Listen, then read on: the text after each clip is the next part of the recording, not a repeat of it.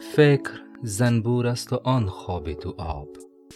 چون شوی بیدار باز آید زباب حضرت مولانا اندیشه های آزار دهنده و خیالات خود ساخته را به زنبور تشبیه کرده است. زیرا هم آزار دهنده هستند و هم سر و صدای ذهنی ایجاد می کنند. البته تعداد زیادی این افکار هم مانند لانه زنبور هستند.